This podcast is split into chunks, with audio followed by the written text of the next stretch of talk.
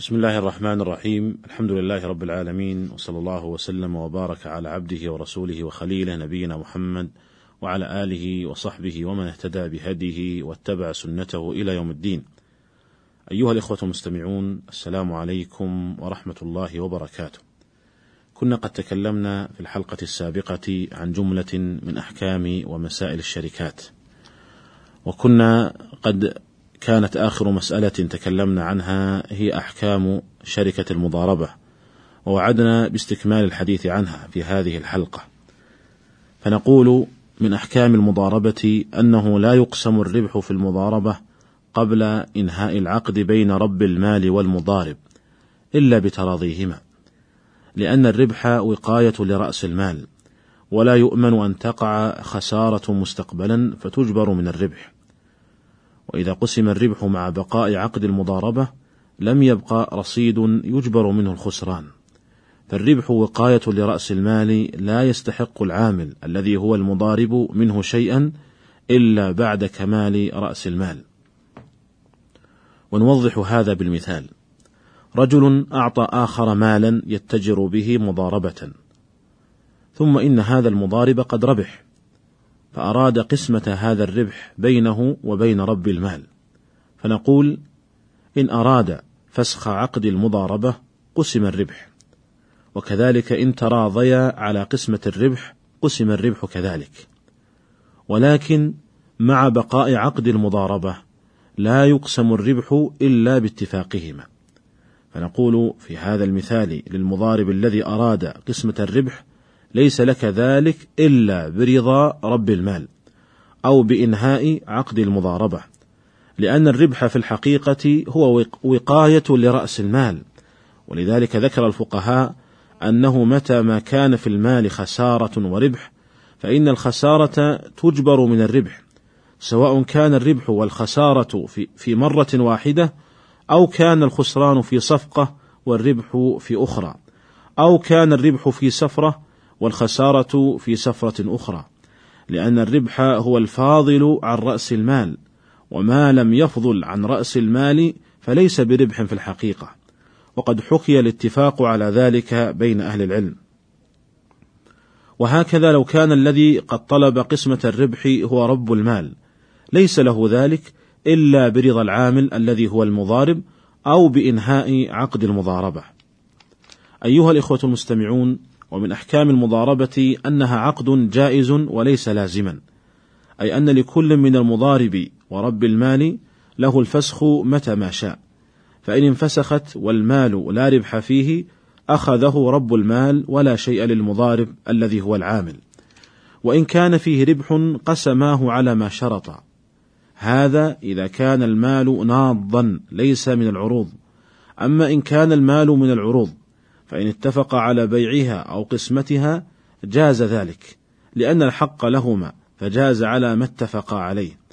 أما إن طلب العامل الذي هو المضارب بيع تلك العروض فإن كان قد ظهر في المال ربح أجبر رب المال على البيع، لأن حق العامل الذي هو المضارب في الربح لا يظهر إلا بالبيع، وإن لم يظهر ربح لم يجبر، لأنه لا حق له فيه وقد رضيه مالكه كذلك فلم يجبر على بيعه.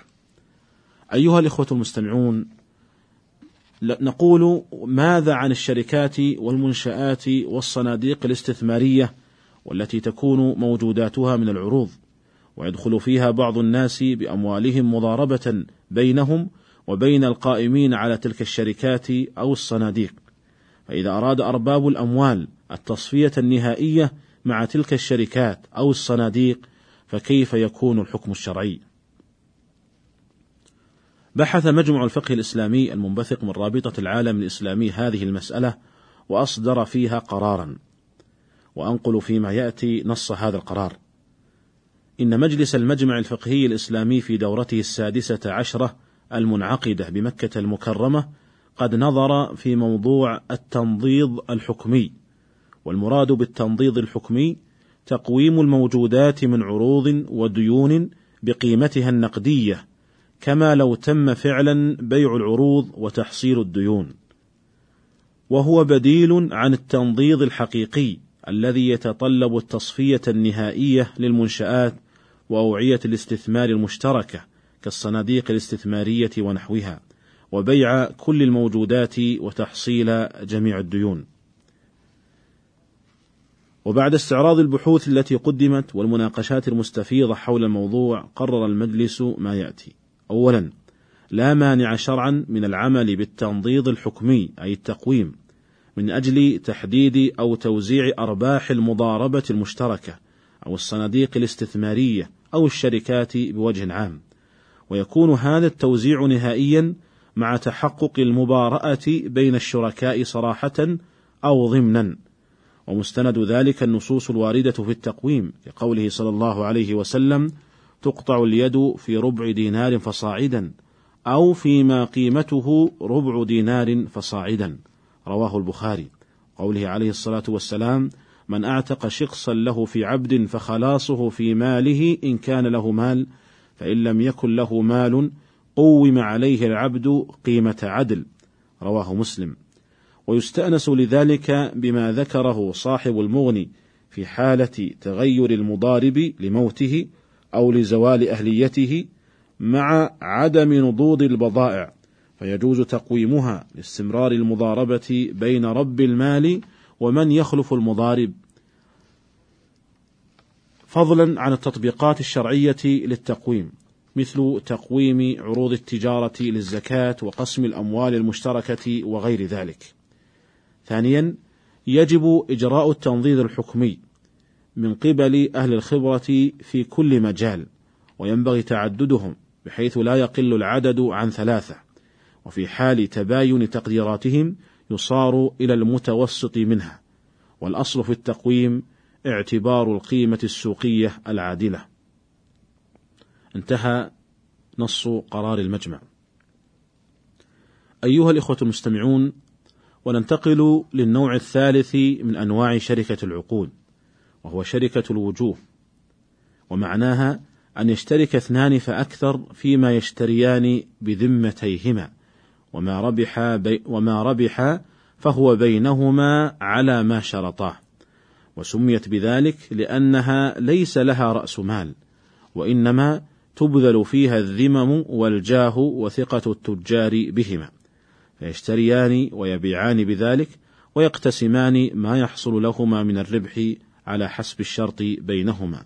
لقول النبي صلى الله عليه وسلم المسلمون على شروطهم. نوضح هذا النوع من الشركة بالمثال فنقول هذان رجلان ليس عندهما مال. ذهب إلى رجل عنده محل فقال له نريد أن نشتري منك هذا المحل بمئة ألف ريال في ذممنا. وهذا المحل لو بيع بنقد حاضر لكانت قيمته ثمانين ألفا مثلا. فباعهما هذا الرجل هذا المحل بمئة ألف في الذمة بناء على ثقته فيهما وجاههما عنده. فهما شريكان في هذا المحل. هذا النوع من الشركة يسمى شركة الوجوه ويحتاج إليها الفقراء الأقوياء على التكسب أو الذين يحسنون البيع والشراء وأمور التجارة ولكن ليس عندهم رؤوس أموال فيحتاجون لهذا النوع من الشركة. قال الفقهاء: وكل واحد من الشريكين فيها وكيل عن الآخر فيما يشتريه وفيما يبيعه وكفيل عنه بذلك. هذه الشركة أعني شركة الوجوه تشبه شركة العنان التي سبق أن تكلمنا عنها بالتفصيل في حلقة سابقة، ولذلك فما قلناه في شركة العنان من أحكام فإنها تنطبق على شركة الوجوه. أيها الإخوة المستمعون، نكتفي بهذا القدر في هذه الحلقة ونستكمل الحديث عن بقية أنواع شركة العقود في الحلقة القادمة إن شاء الله تعالى فإلى ذلك الحين أستودعكم الله تعالى والسلام عليكم ورحمة الله وبركاته.